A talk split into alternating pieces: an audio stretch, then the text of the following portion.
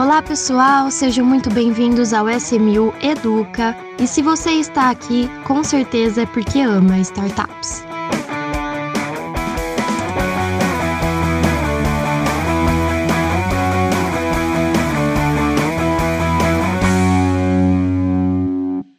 Olá, ouvintes do SMU Educa! Hoje a gente está aqui para falar de um tema muito especial para nós de comunicação, eu chamei para gravar comigo também do time de comunicação a Raíssa Ramos. Tudo bem, Raíssa?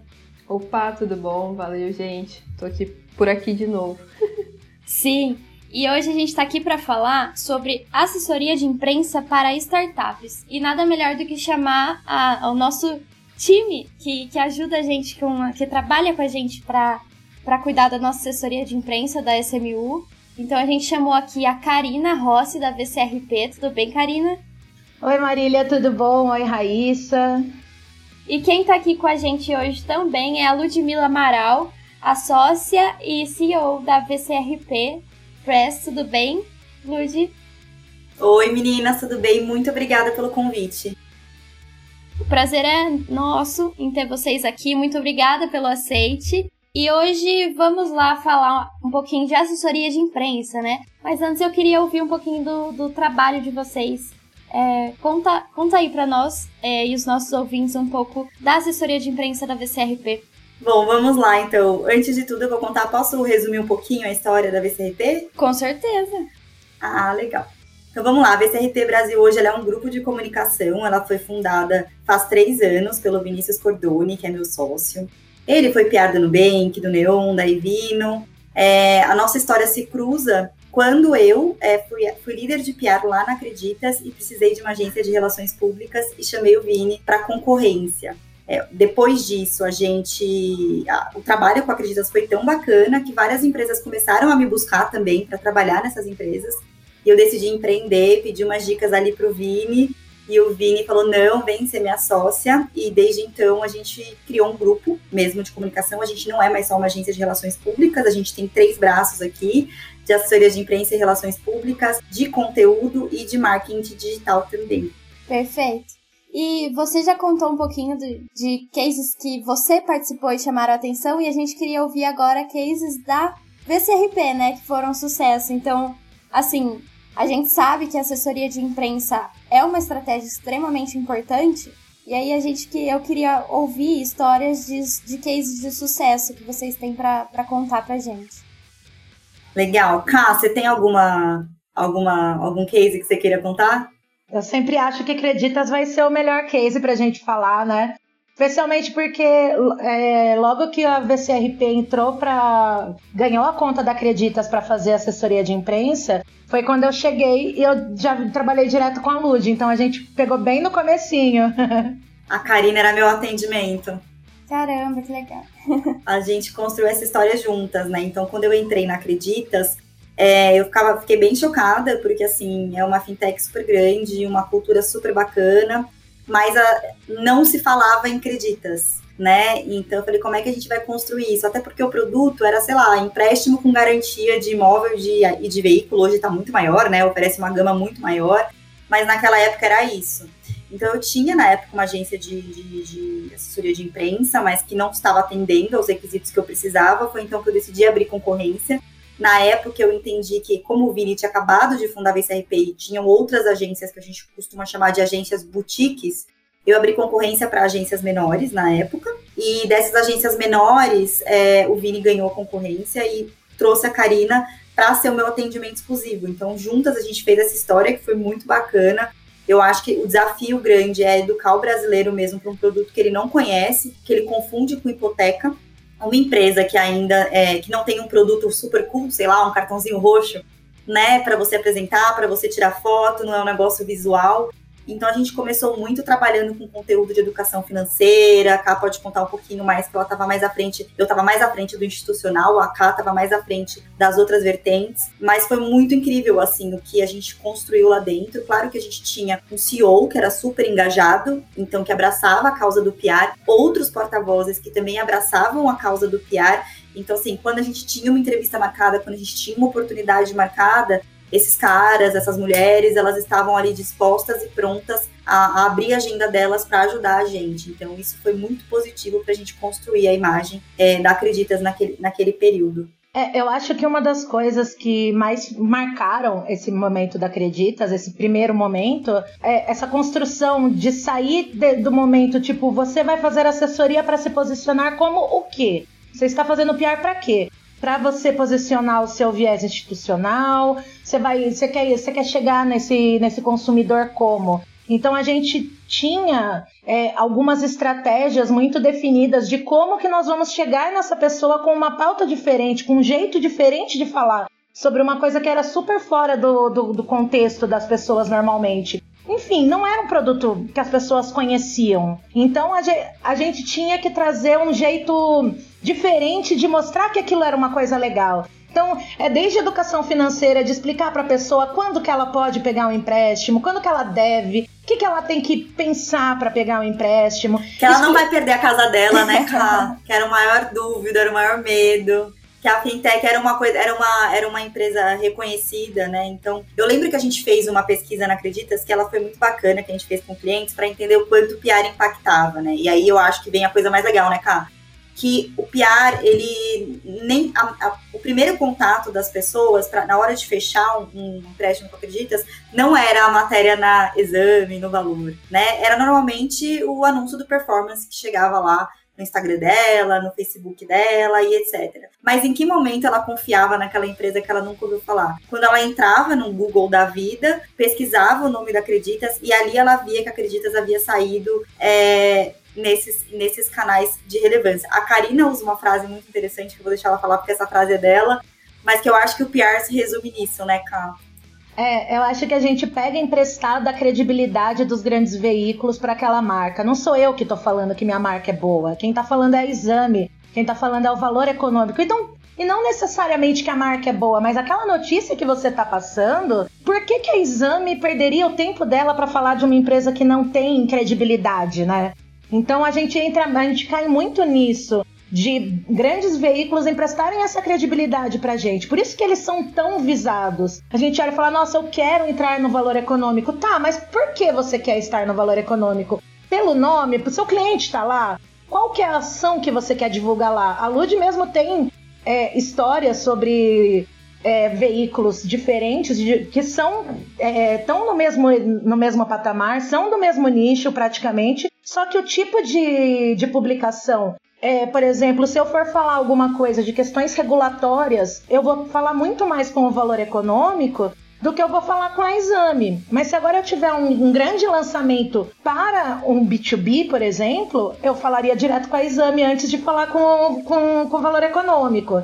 Então é, é, coisas dentro da estratégia que a gente fala aonde que essa notícia vai ter essa credibilidade para me, dar essa autoridade. Porque não adianta você sair na Vogue como, como, como expert em crowdfunding. Uma coisa que é importante também salientar dentro desse case é que o PR, as, normalmente as empresas ela contratam PR e a PR, o PR ele vira um patinho feio, feio ali, separado das outras áreas do marketing.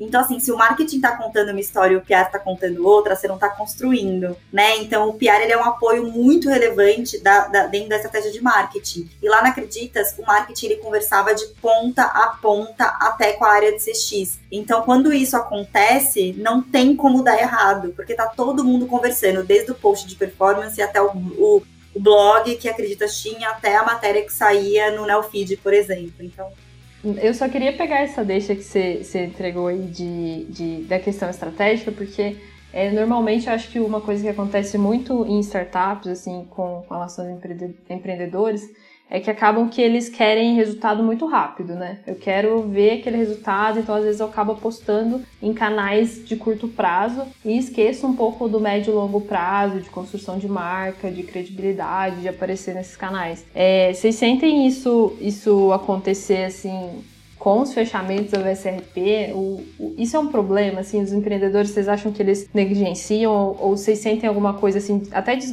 desvalorização do serviço, porque eles não enxergam que o, o PR é algo fundamental na estratégia? Eu acho que tem duas vertentes aí, Raíssa, bem, bem graves, né? Uma, quando esse, essa, essa pessoa não, esse empreendedor, essa empreendedora, não entende o valor do PR, então ele acha que ele vai contratar uma agência e a agência vai fazer mágica, né? E ele não vai aparecer nas calls, ele não vai ajudar a gente na construção do release, ele vai cancelar as entrevistas com um jornalista que tem uma agenda super difícil.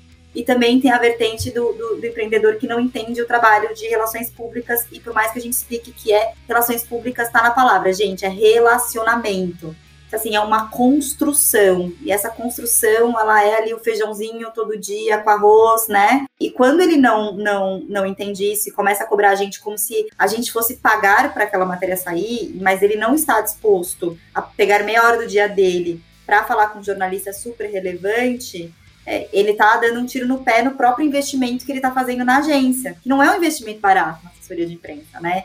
Então a gente tem que usar e sugar isso da, da forma mais mais, mais importante possível. Então, quando a gente tem uma interface dentro que faz esse, esse contato nosso com o empreendedor, isso facilita muito, né? Então, ou quando o empreendedor ele está disposto a ouvir, aprender e falar assim, olha, eu não sei, você me explica, também ajuda muito. Não existe resultado em PR do dia para noite, a não ser que você tenha um aporte milionário aí para divulgar amanhã que todos os veículos vão dar né? Então, quando é construção, a gente tem que entender que o jornalista está escrevendo da gente de graça. Ele está escrevendo porque ele entende que é um conteúdo bacana para o leitor dele. Então, assim, é, é, é, muito, eu acho que é um, um, ego muito grande a gente achar que tudo da nossa empresa é um conteúdo relevante para estar tá ali. Ao mesmo tempo que eu também entendo que a empresa da, do empreendedor é o sonho da vida dele. Então, é óbvio que ele está ansioso e que ele vê muito valor naquilo. Então, eu acho que a gente fica sempre. É, é nessa balança do tipo, vamos lá, a gente confia na sua marca, a gente confia na marca de todos os nossos clientes, por isso que eles são nossos clientes também, mas ao mesmo tempo a gente precisa levar um conteúdo que seja relevante para o leitor daquele cara. Então a gente fica sempre, sempre nessa, nessa, nessa correria, nesse relacionamento, né? Intermediando tudo isso. E a gente também tem muito uma dificuldade em mensurar o valor, né? Que, a gente, que tem cada, cada publicação que a gente consegue. Porque é, muitas vezes a gente tem ali uma matéria que vai gerar um buzz com o, com o ecossistema que você está habituado. E você pode ter uma matéria num veículo super relevante que vão falar assim, tá, mas você tá falando o que aí? Então, é, como que a gente mensura que aquilo ali é relevante para ele? Então, é por isso que a gente fala de toda essa parte estratégica. Primeiro, porque é uma construção, é, existe essa construção estratégica de como comunicar cada, cada ação que aquela empresa está fazendo. Mas também tem essa questão da mensuração. A gente tem que entender como que vai mensurar isso, porque a gente não vai mensurar isso em lead, a gente não vai mensurar isso em contato comercial. Muitas vezes tem contato comercial que viu e que não vai te falar que foi porque te viu na exame, ele só vai vir e falar: Eu vi seu serviço. Eu vi o que você está fazendo. E assim, o ser visto é muito importante quando a gente fala de quando a gente fala de, de assessoria. E muitas vezes numa questão de tipo de construção de sei lá, de mandar uma pauta de um cliente novo, uma pessoa, uma, uma startup com menos relevância de mercado, porque a gente tem essa tem esse peso na imprensa também. Você pensar que você falar com o maior, com o melhor, com o que mais transaciona, é muito mais gostoso de você falar com o cara que o grande diferencial dele é um chatbot com alguma inteligência artificial X. Tô dando um exemplo básico, tá? Mas é, é, é tem esse diferencial, ele vai você tem que trazer o diferencial, você tem que contar, a gente tem que contar uma história, sair fora da caixa é isso, é contar essa história de um jeito que esse diferencial que pode não parecer tão incrível, vire uma coisa muito incrível.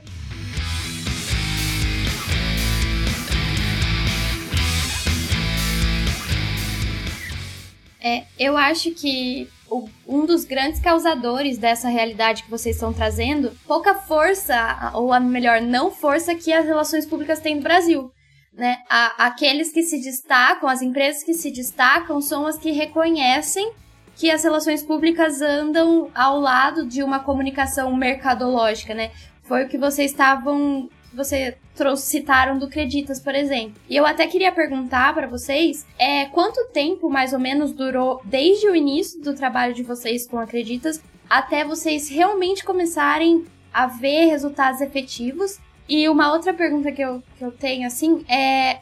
Você comentou, Lu, de, de que a, a comunicação de marketing, a comunicação das relações públicas estavam é, sempre alinhadas e, e existia esse, esse ciclo todo com relação à empresa. Eu queria saber como vocês conseguiram isso, porque não é fácil, é, é uma realidade meio que extrema, assim, não é fácil. É, é, respondendo a sua primeira pergunta, né? É, levou um tempo, tá? Levou um tempo muito grande. É, eu considero um tempo grande, porque foram seis meses ali até a gente conseguir construir tudo isso. E a gente teve um auxílio aí de um aporte de SoftBank que ajudou muito a gente. A gente fez uma divulgação de aporte, depois eu posso até contar, que foi muito estratégica, até no pós, até com uma matéria impressa na exame depois, que a gente nunca tinha saído. Então a gente, o, o aporte é aquele momento que você aproveita para contar o storytelling. Então assim, todo mundo vai querer dar aquele aquele material. Como que você usa aquilo a teu favor para contar a história, né? Então você pode falar que você vai abrir vagas, daqui a um mês você sai uma matéria na exame. Após aporte milionário, Furbana, que é um outro cliente nosso, é, abre 200 vagas, né? Uma matéria ali sobre carreiras. Então como que a gente vai desenhar isso? que as pessoas divulgam o aporte e depois elas somem na imprensa e aí. Então a gente conseguiu aproveitar muito bem. Antes disso, obviamente, já estava sendo feito um trabalho muito de educação financeira. A Karina faz um trabalho muito bom ali dentro. A gente tinha um porta-voz focado nisso, não era o CEO da empresa. E, e, então a gente conseguia ali um clipping bacana. Para você ter uma ideia, o nosso clipping no início era de 50, 60 matérias por mês, tudo proativa né? A, dois anos depois, o clipping já passava dos 300, sendo que 80% é espontâneo.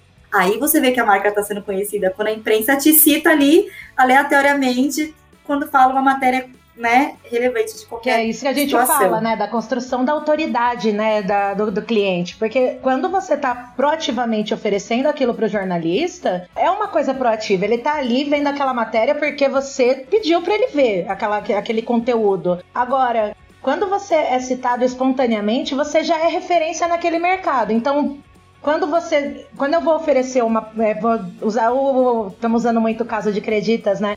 Mas assim, se eu oferecer uma pauta como fazer um empréstimo com garantia, qual que é o qual que é o número de solicitações de empréstimo com garantia, sou eu falando de creditas. Agora, se eles estiverem falando sobre o mercado de empréstimo com garantia, o mercado no geral, e citar acreditas, é porque acreditas já é referência no mercado. E isso vai valer com qualquer segmento que a gente trabalha. É exatamente isso. E sobre a questão do marketing 360 graus, a Acreditas trouxe ali uma diretora de muitos anos de mercado que ela conseguiu construir ali um time e construiu e conseguiu fazer todo mundo conversar. Assim, eu falo que foi uma escola para mim de branding, foi uma escola para mim de, de diversos temas e, e principalmente de até com, a, com, o time de CX, assim, as matérias que eu mandava para eles quando alguém tinha dúvida, eu falava essa matéria aqui é melhor, essa aqui é melhor, então assim, tava tudo sendo muito bem conversado conversado. Então, eu acho que é muito importante ter uma pessoa que vai linkar tudo isso e uma pessoa que entenda a importância do branding, né? Porque eu entendo hoje que as pessoas entendem muito a importância da performance. E, é, e performance é importante. Você precisa do, do, do, do, do cara ali de ponta de venda. Só que precisa andar junto com o branding. Senão você não constrói nada, você vende, mas é a experiência do cliente, né?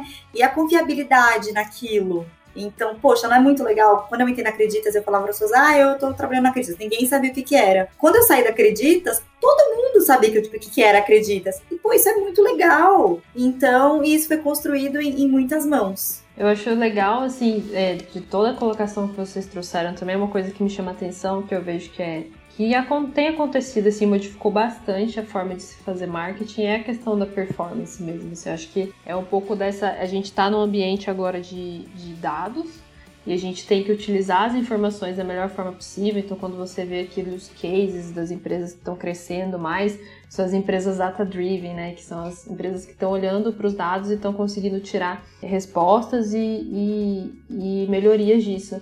É, só que tem uma linha tênue também entre você conseguir olhar os dados e, e, fazer o marketing, né? Tem coisas que você nem sempre vai conseguir mensurar ponta a ponta. E, de certa forma, isso se torna um desafio, porque, principalmente assim, no caso do PR, é muito mais difícil de você. É lógico que hoje você tem formas de fazer isso, então tem links rastreáveis e tudo mais, mas é, você conseguir fazer essa, essa mensuração de ponta a ponta é bem complicado nesse sentido. É, vocês já tiveram problemas com relação a isso? Assim, algum, algum cliente muito é, bitolado em dados que queria saber o que está trazendo de resultado? Isso já foi um pouco de realidade de vocês? Vocês têm esse problema ou não?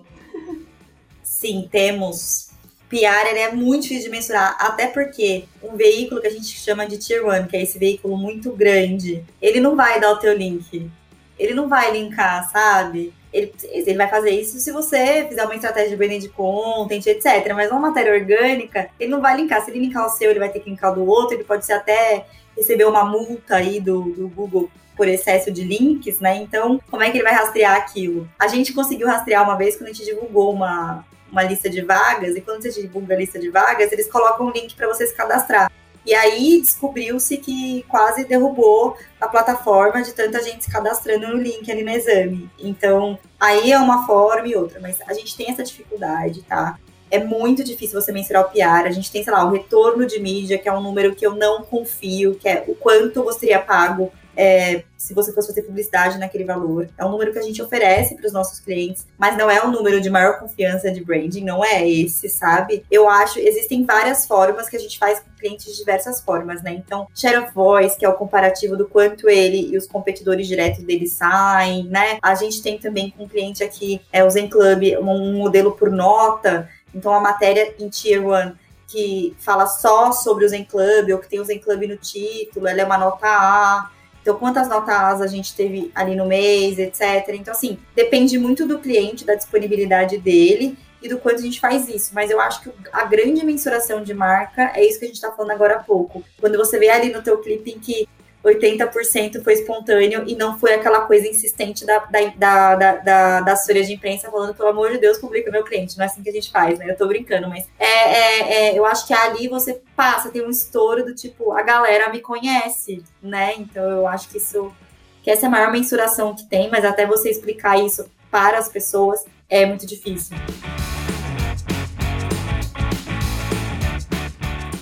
E entrando um pouquinho no assunto startups, é, eu tenho uma dúvida e queria ouvir de vocês com relação à assessoria de imprensa, se tem alguma diferença entre você assessorar uma startup ou uma empresa tradicional.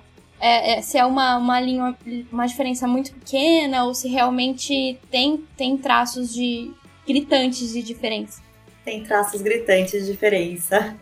É, pontos positivos e negativos, né? Então, uma empresa tradicional, normalmente o processo para você conseguir marcar uma entrevista, para você ter uma aprovação de um release, para você conseguir apresentar um planejamento, um plano de ação ali para os próximos três ou seis meses, é muito burocrático né? Então, assim, o processo ele se torna muito mais lento, né? Se é uma empresa de capital aberto, então, nossa, aí é muito mais difícil. Então, até você conseguir a confiança do, do, do teu cliente de que ele pode dar aquela entrevista embargada que não vai prejudicar o fato relevante, né? Então, são várias questões ali que, que, que acontecem e que transformam o trabalho no tradicional muito mais difícil. No caso da startup, você tem essa agilidade, é tudo muito rápido, seu contato ali é direto com o dono da empresa, então você consegue fazer as coisas acontecerem. Tem muita novidade, né? Só que ao mesmo tempo, a startup ela é uma empresa com poucos dados, quando ela, principalmente quando ela está ali no início. Né? E jornalista precisa de dados, jornalista adora número, gente. Isso é um fato, assim.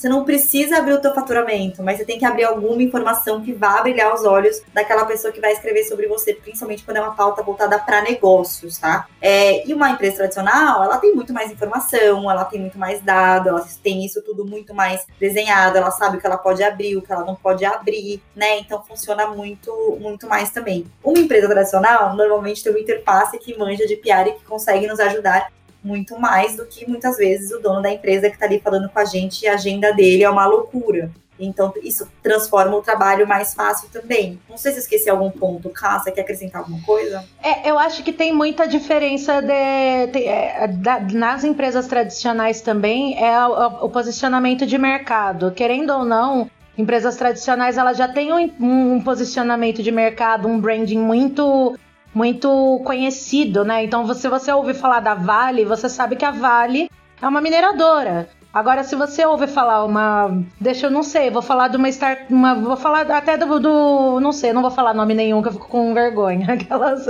Não, mas aí você pensa no meio. Vai, vou, vou falar de uma, de uma startup que a gente captou. Você vai falar da Imovem, que captou com a SMU também. E é, por exemplo, é uma startup que ela, ela tem algum tempo, ela vem de um, de um, ela tem uma inovação, ela tem tudo, só que ela é uma, uma empresa um pouco menos posicionada no, no mindset das pessoas, né? As pessoas não têm isso como posicionado. Se ela nunca, se eu nunca precisei minerar alguma coisa, eu, eu sei o que, que é a Vale, mas se eu nunca precisei de uma bicicleta elétrica, eu não sei o que, que é a Imoving. Eu acho que seguindo. É, é segmentado. Eu acho que é mais a, que a grande questão é, é, ser segmentado. É você pensar que você é uma, uma empresa enorme de contabilidade, por exemplo, de alguma coisa de, de para contabilidade, e ao mesmo tempo você tá, mas quem que usa isso? Como que você vai chegar? Não é, é, é você falar de banco digital e você não citar o Nubank.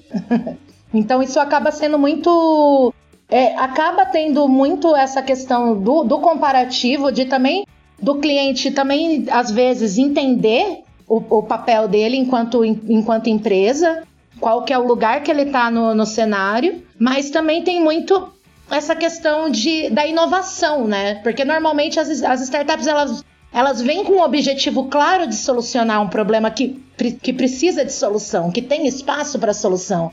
Então, tem lugar para todo mundo. A grande questão é como que a gente vai contar essa história, essa grande inovação que você está trazendo com a sua startup. É, eu acho que o ponto principal de PR, principalmente para startup, é a gente saber como contar essa história. Porque você vai ter concorrente, você vai ter empresas que são do mesmo segmento, que têm mais nome, que são mais conhecidas, mas você vai ser relevante quando a sua história tiver uma coisa legal para contar, uma coisa diferente para contar. Ninguém vai abrir uma. É, eu, eu, falo sempre, né? Ninguém vai abrir uma empresa se não, não tiver espaço no mercado. As empresas, elas são. Existem. Existe todo um planejamento estratégico, não de PR, mas um planejamento estratégico de negócio que as, que as empresas têm antes dela partir para esse partir, partir para esse segundo passo, né, que é de se posicionar. Ela tem esse, esse, esse crescimento, esse estudo de mercado, e aí é a hora que a gente fala, como, como contar que o Nubank é relevante num lugar que a gente tem 98% do, do, dos brasileiros contando com banco tradicional? Qual que é a disrupção? Olha, eu até anotei essa sua frase de que a gente precisa saber contar a história para eu colocar no meu TCC. Vou te citar no meu TCC. que chique. Mas é exatamente isso, né? É uma coisa que a gente sempre pergunta para os nossos clientes é qual é a história que ele quer contar qual é o storytelling dele, né? Então, aonde ele quer chegar, aonde ele está, para onde ele vai. Quando você, quando a gente tem um aporte, uma aquisição para divulgar, existe um porquê, né? Por que, que eu captei? Existe algo para você contar por trás disso. E esse é um bom, ótimo momento para você atrair a atenção dos jornalistas e você conseguir é, conseguir mais matérias, mais inserções na imprensa de forma orgânica naquele momento, naquele futuro e reforçar o teu branding, né?